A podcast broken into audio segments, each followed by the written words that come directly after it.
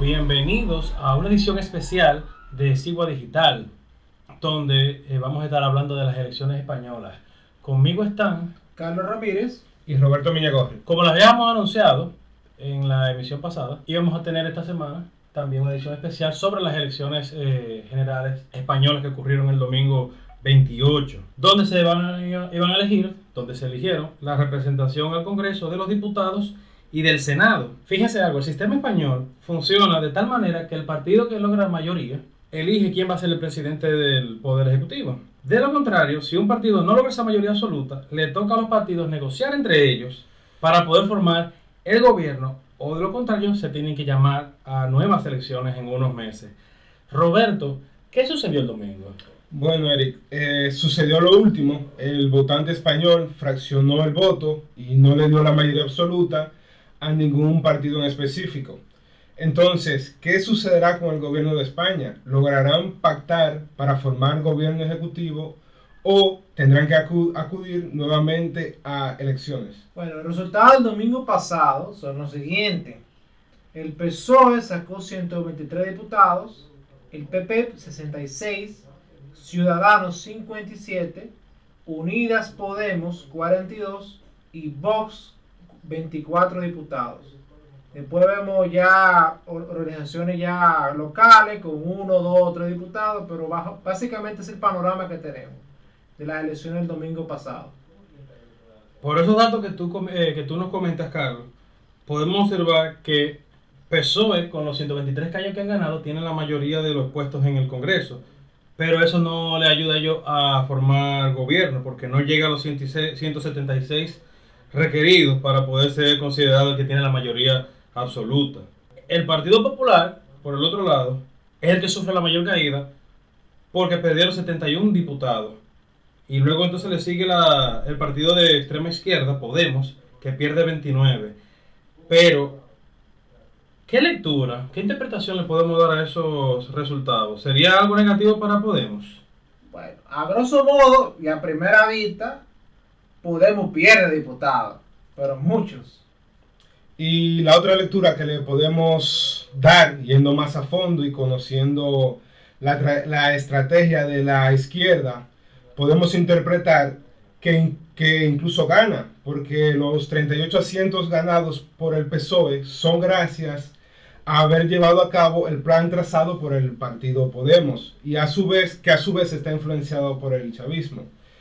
En palabras del, mismo líder de ese partido, ellos usan los diputados del PSOE como un vehículo para llevar a cabo sus propuestas. Es decir, que Podemos es el motor ideológico del PSOE. Si bien es cierto que no lograron la mayoría absoluta, también es cierto que no perdieron el poder gracias a esa estrategia. Sí. Aunque por otra parte, sí podemos estar seguros que el PP salió perdiendo y, y por mucho. O sea, cuando la pasada administración de Mariano Rajoy se dejó trazar pautas por el PSOE, que equivale a decir que podemos y eh, crédito entre los votantes y finalmente la pérdida de votos. O sea, básicamente Rajoy no, no se manejó bien, dejó que la oposición se lo comiera y estos son los resultados que le dan en la madre al PP. Otro ganador de los resultados es el partido Ciudadanos que ahora tiene 57 diputados y es la pieza clave, la llave para abrir las negociaciones, ya sea que Ciudadanos se tire para, eh, para apoyar a la, a la parte de la derecha o si se va hacia la izquierda para hacer la mayoría con PSOE y los demás.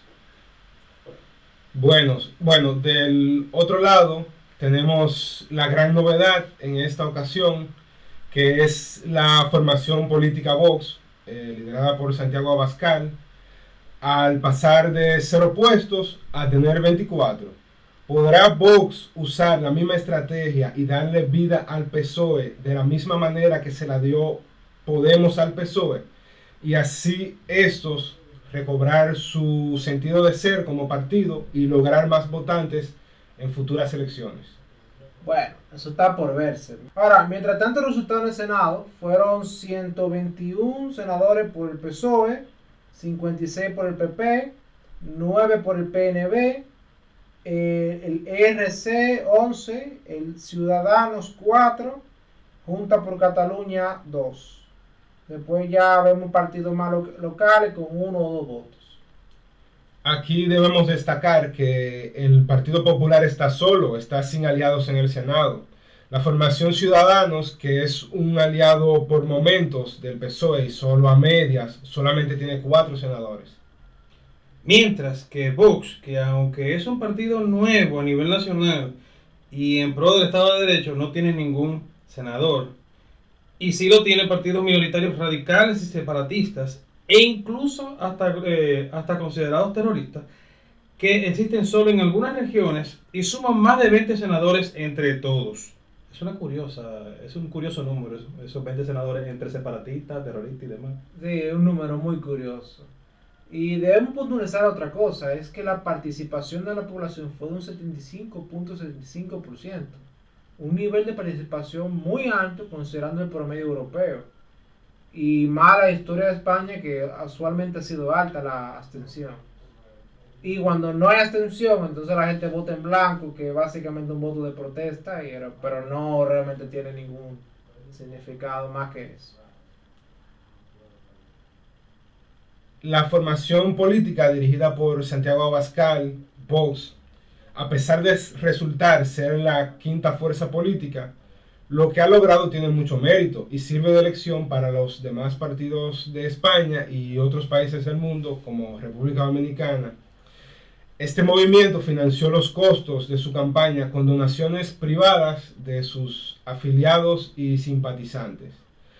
A nosotros puede gustarnos o no gustarnos Vox, y sus propuestas, pero en algo debemos estar de acuerdo, y es que ellos no obligaron al resto de ciudadanos y votantes de otros partidos a financiar su campaña con fondos públicos.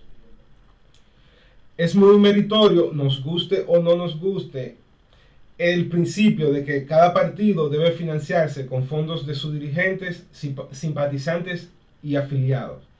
Lo contrario es hacer que quienes no votan un, parti- un partido, hacer los financiadores obligados de esas propuestas.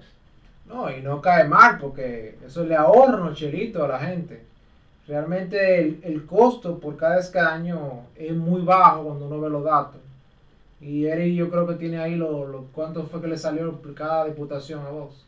Según el secretario general de Vox, estas son las, estas son los números. Le costó 41 mil euros entre donaciones y afiliados. Al PP, ve- 227 mil euros con fondos públicos. Podemos, 107 mil euros con fondos públicos. Y el PSOE, 117 mil euros con fondos públicos. Ahí se da lo que es la eficiencia del sector privado. Eh, sí. Se dio también el, lam- el lamentable caso en estas elecciones donde a algunos candidatos no se le dio el espacio en los medios de comunicación, los cuales en su mayoría están en manos estatales. Es el caso de Abascal, que después de estar invitado al debate principal entre las cinco fuerzas may- mayoritarias de la nación, se le negó la entrada, argumentando que no tenía votos suficientes todavía y que no tenía representación ni en el Congreso ni en el Senado. Eso a nosotros nos deja ver que en países más civilizados que República Dominicana y que otros de la región, con, eh, con mejores procesos democráticos y electorales y demás, que también se cuecen agua, como, eh, como dicen. Eh, hay sospecha de que eso fue por petición de la, del partido eh, de izquierda Podemos, influenciada por el chavismo y que ya este tipo de práctica es común entre, entre los chavistas y los castristas. Porque parte de los medios estatales están en manos de esa, de esa formación. Entonces la sospecha por lo menos es válida. De esta manera también se hace evidente que no es saludable, nunca, que todos los medios de comunicación estén en manos del Estado. Porque se puede prestar al uso según el que esté de turno. Los medios privados independientes de toda influencia deben siempre existir por el bien de la democracia misma. Es, eh, como eh, bien se ha, ha dicho en otras ocasiones, es como si fuese un cuarto, un cuarto poder, un quinto poder, eh, de una, pre- una prensa libre que informe a la gente, para tú poder sopesar y tú poder eh, dar la rendición de cuentas. No, No, y que fiscalice el sector público. Ciertas vamos a hacer ciertas preguntas a nivel general para, para la ayuda de toda la audiencia. Y Roberto, yo quisiera que tú nos informaras un poco más entonces para uno saber más del terreno. ¿Cuáles son los partidos más viejos o tradicionales de España?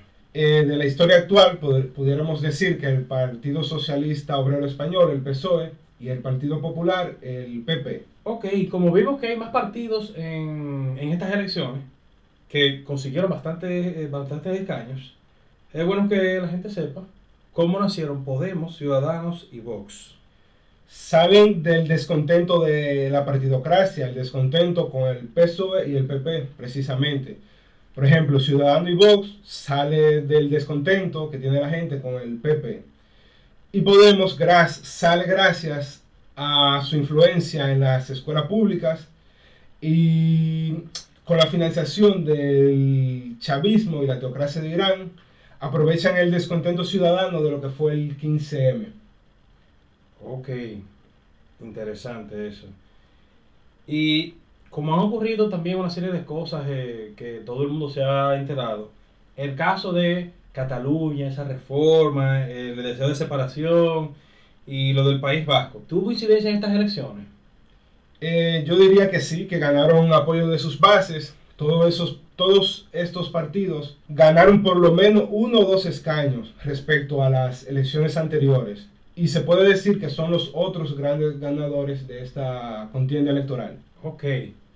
Hay una pregunta que se estuvo haciendo en campaña que uno leía artículos y eso, y es, y es válido hacerla nuevamente ahora que Vox eh, consigue 24, va- 24 escaños. Y es, ¿es Vox una vuelta al franquismo? Yo diría que no. Eh, supongo que esa pregunta surge porque se hacen acusaciones y una y otra vez sobre eso, pero eh, usualmente quienes lanzan esas acusaciones sufren de acusar a todo el mundo de, de eso, de franquista. Eh, si vemos las políticas económicas de Franco, se parecen más a las propuestas del PSOE y la extrema iz- izquierda que a las propuestas de la derecha, curiosamente. Y si vamos al tema de la censura y el uso descarado de los medios de comunicación que siempre se ven en las dictaduras, eso aplicó más a Pedro Sánchez del PSOE que a los oponentes. Y el tema también de los refugiados, ciertos atentados, porque me imagino que, hubiese- eh, que hubieron atentados. Ha habido inmigrantes que llegan a, España, eh, ha habido atentados de, de ISIS y también los, los frecuentes o esporádicos atentados de ETA. ¿Ha incidido este conjunto de, este conjunto de cosas? ¿Ha incidido en estas elecciones? Eso es difícil porque se ha tirado un manto de silencio sobre eso y es un tema tabú, prohibido como en las épocas inquisitoriales básicamente. Pero visto los votos por los partidos que están de cierto modo cercanos al separatismo, al terrorismo, han ganado escaños. Carlos, y habla, háblanos de el panorama económico, la empleomanía, desempleo. ¿Qué, qué podemos ver de, eh, de lo que ha pasado en las elecciones ahora en en el sentido económico? En el sentido económico, para hablar que se entienda más o menos, hay que profundizar. Hay que hablar de la historia de la economía española. Por lo menos la economía española del siglo XX en adelante. Y nos agarramos que lo primero es hablar de un tema que es muy tabú, que hablar del, del franquismo. El franquismo se divide en dos etapas. La primera etapa, que es cuando ellos se hacen con el poder, eh, algo que la gente no sabe mucho es que ellos fueron apoyados por los nacionalsocialistas de Alemania, o sea, los nazis. Eh, básicamente la guerra civil española fue una precuela a la Segunda Guerra Mundial. Ahora, ¿cuál es la política económica de, Franco y de, esa primera etapa? Era muy parecida a la de los nazis, que era una autarquía, de, una autarquía respetando más o menos la propiedad privada, pero con una alta colectivización de los medios de producción y una alta intervención de la economía, procurando un alto nivel de empleo, pero a la vez consiguiendo un alto nivel de inflación y de- y desequilibrio económico que nos trae que surge una segunda etapa, la dictadura franquista. Y es que ya para el 50, para 1950, ya ese sistema estaba ya cojeando por todas partes. Entonces ellos empiezan a abrir empresas industriales y tratan de dar otra patada voladora ahí. Pero al final ya iban a entrar en una cesación de pagos internacional. Entonces, ante esto, y, y estando en un contexto de guerra fría, Estados Unidos, en el gobierno de Eisenhower, visita a Franco. Producto de esa visita surge un plan de estabilización y reforma aperturista de la economía. Entonces podemos hablar que a partir de 1959 surge una etapa aperturista del régimen. Si bien no se respetaron las libertades civiles y políticas, sí se empezó a abrir la economía y a dejar de intervenir. En estas intervenciones eh, tuvieron básicamente la responsabilidad, la responsabilidad de estas reformas eh, estuvo encargada de un grupo nombrado de, por la dictadura de tecnócratas, no políticos. Estos tecnócratas no vamos a decir que eran totalmente liberales, pero por lo menos pretendían serlo. Entre las reformas que ellos establecieron era tratar de dejar fluctuar la peseta, que era la moneda de España en ese momento. Después ellos empiezan a a liberar este asunto de los temas laborales, la, la ley laboral, los, la y todo eso. Cosa que empieza a generar un cierto caldo de cultivo para los partidos que eran proscritos. O sea, era una dictadura, recuerden. Eh, los partidos laboristas. Y que el PSOE, ¿qué es? ¿qué es? El PSOE es un partido laborista. Entonces, básicamente si bien PSOE es un partido más viejo todavía, porque fue fundado en 1879, esta última etapa del franquismo le genera un cierto caldo de cultivo para lo que vemos posteriormente, que va a ser el partido que va a gobernar mayormente en España. Eh, eso, eh, ¿Por qué empieza a, generarse esto? Porque con la, la liberalización del mercado laboral, ellos básicamente dejaron que los contratos se establecieran entre, en convenios colectivos entre los empresarios y los empleados. Eso, veniendo de un contexto de alta intervención económica, iba a ser un ajuste en torno a unos salarios reales más bajos. Entonces eso genera cierto descontento social que fue capitalizado después por el Partido Socialista Obrero Español. Ahora, estas medidas económicas de apertura no duraron para siempre. Si bien generaron un alto nivel de crecimiento, como un 7% anual y un 10% en nivel industrial, lo cual es un crecimiento tipo China. España creció como si fuera China hasta el otro día. Y fue, y se, incluso se le llamó milagro español a eso. Pero eso no fue, o sea, eso fue la primera medida que lograron ese impacto, producto de un ajuste de una economía autárquica basada en el sistema que había en Alemania, a una economía más abierta, aprovechando el contexto internacional de expansión en Europa y en Asia y en Estados Unidos. Ahora, esa medida no convencía muy bien a la dirigencia política. Como le dije, no había una independencia política ni había libertades. Entonces los reformadores estaban constantemente luchando por convencer a los dirigentes políticos, a los generales de Franco y al mismo Franco, que era un problema convencer a Franco de lo pertinente que eran esas medidas. Por eso, el grupo llamado de inmovilistas, que eran prácticamente lo que decían, ok, eh, vamos a dejar la reforma ahí. Básicamente en 1964 eh, toma cierto liderazgo en la influencia y ahí se empiezan a parar las reformas. Hasta que posteriormente, ya en 1975, muere Franco y ya para el 76 empieza una transición política.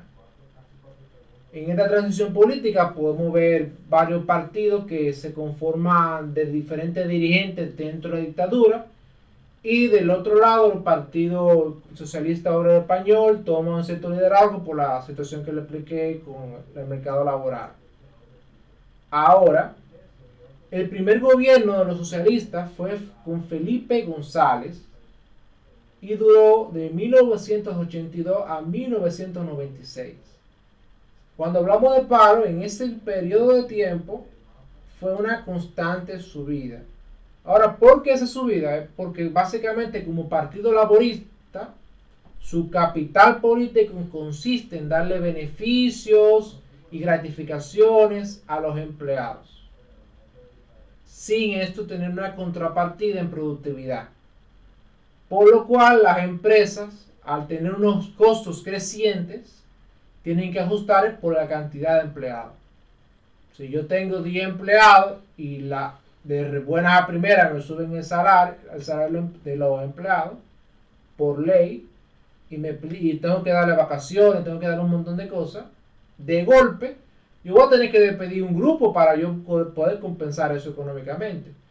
Entonces, eso trajo que el desempleo en España aumentó a una cifra muy, muy alta, o sea, para el, promedio, para el promedio europeo es alto, llegó hasta un 20%, y por esa, por, ese, por esa cifra tan alta, eso generó un capital político para que viniera ya el gobierno de José María Aznar en el 96. Ya en el 96, eh, José María Aznar que era básicamente del PP, que se había ya reformado en 1984 para ser un partido más entre ideas entre idea conservadora, liberal, democracia cristiana, básicamente. Eh, José María Aznar empieza a abrir más la economía, siguiendo las ideas liberales que al principio abrieron la economía y lograron el milagro español.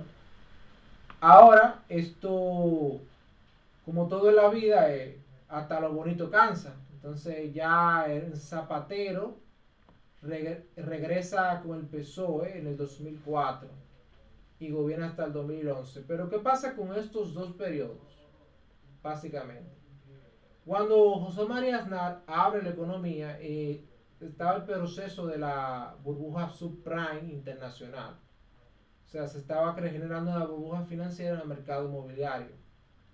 Entonces, una buena parte de la economía y el empleo surgió, surgió por empleados que estaban en la construcción y en el sector financiero, lo cual no era sostenible. Por lo cual, cuando explota la crisis de la vivienda en Estados Unidos, y eso se transmite internacionalmente, le cae a Zapatero, llevando el desempleo a un punto de 26% casi. Ese 26% llega ya, le toca básicamente a Mariano Rajoy ya en su gobierno, porque ¿qué es lo que pasa? Las tendencias económicas no responden a tendencia política. O sea, llega Mariano Rajoy, pero todavía la tendencia en las empresas a ajustar la cantidad de empleados todavía seguía vigente. Por lo cual, si vemos la tasa de desempleo, vemos un pico durante el gobierno de Rajoy, pero todavía la medida de Rajoy al corto plazo no estaban en vigencia. O sea que podríamos decir que ese desempleo se le, cae a Zapatero, básicamente. Aunque la crisis responde ya a algo estructural, que es el sistema de la burbuja inmobiliaria que se generó. ¿Y qué es lo que pasa con eso? Que es muy importante. En, la, en el entorno de en el periodo en que la economía española crece con burbuja inmobiliaria, constantemente los ingresos públicos aumentan y eso genera una voracidad fiscal. Entonces, que eso lo que produjo es que ese Estado español llegara a un nivel que construía aeropuertos por construirlos, ni siquiera eran necesarios. Y ese nivel de gasto público, la gente se acostumbró a eso cuando era una situación inestable, lo cual trajo el surgimiento que producto de la medida de, ajuste de Mariano Rajoy, que eran pertinentes, surgen estos partidos ya de, resistencia, de, austeridad, que surgieron también en, Europa. Y este, como bien sabemos, de aquí surge el 15M, que es capitalizado por la organización Podemos, que como Roberto nos ha explicado, básicamente surge por una financiación de lugares muy oscuros o turbios, podríamos decir. Ahora, en el gobierno de Mario Rajoy se implementaron medidas económicas de ajuste y de reforma laboral, pero insostenibles tanto el programa como político como económico. Porque cuando tú haces reformas, tú debes hacer las reformas completas y rápidos. ¿Por qué? Porque así el, el, efecto quizás negativo viene al corto plazo y se da rápido, y el efecto positivo viene a un mediano plazo y, se, y es visible en una legislatura de gobierno. Ahora, Rajoy, eh, por cuestiones que bien no sabremos explicar, decidió hacer las reformas incompletas eh, y, y, dejó naringonearse de la oposición del PSOE y la nueva oposición de Podemos. Y esto llevó a que ya para el 2018 el capital político estaba muy disminuido del PP y nos lleva ya a una moción de censura, producto ya de un proceso ya aparte de la economía que es la, lo de Cataluña. Y ahí sube el gobierno del PSOE eh, desde 2018, mediados de 2018 hasta ahora. ¿Y por qué Pedro Sánchez hace unas elecciones especiales? Básicamente porque al subir con una moción de censura, él realmente no tenía mayoría para establecer presupuesto. La, la ley de presupuesto en España son una mayoría cualificada, la cual él no la tiene. Entonces, como no logró acuerdo político para lograr esa mayoría, tuvo que convocar unas elecciones. Pero Respecto a los resultados, no existe una configuración política que vaya a ser sostenible en el mediano plazo. No consiguió mayoría cualificada y va a tener que volver a pactar. Por ahora, en términos económicos, se ve un leve incremento en el desempleo y la tendencia histórica con los partidos laboristas es que va a seguir aumentando porque va a seguir dando beneficios que las empresas no van a poder costear y van a ajustar por cantidad de empleados. La economía va a decaer, como ya hemos visto ya la, la cifra que ofrece la Unión Europea de actividad económica. Eh, veremos si podrá Pedro Sánchez hacer un presupuesto. Debido a la imposibilidad de su gestión pasada, que lo llevó a hacer estas elecciones, vamos a ver qué, qué vendrá en el futuro. Mientras tanto nos mantenemos observando observando qué ocurrirá, si formará presupuesto o no.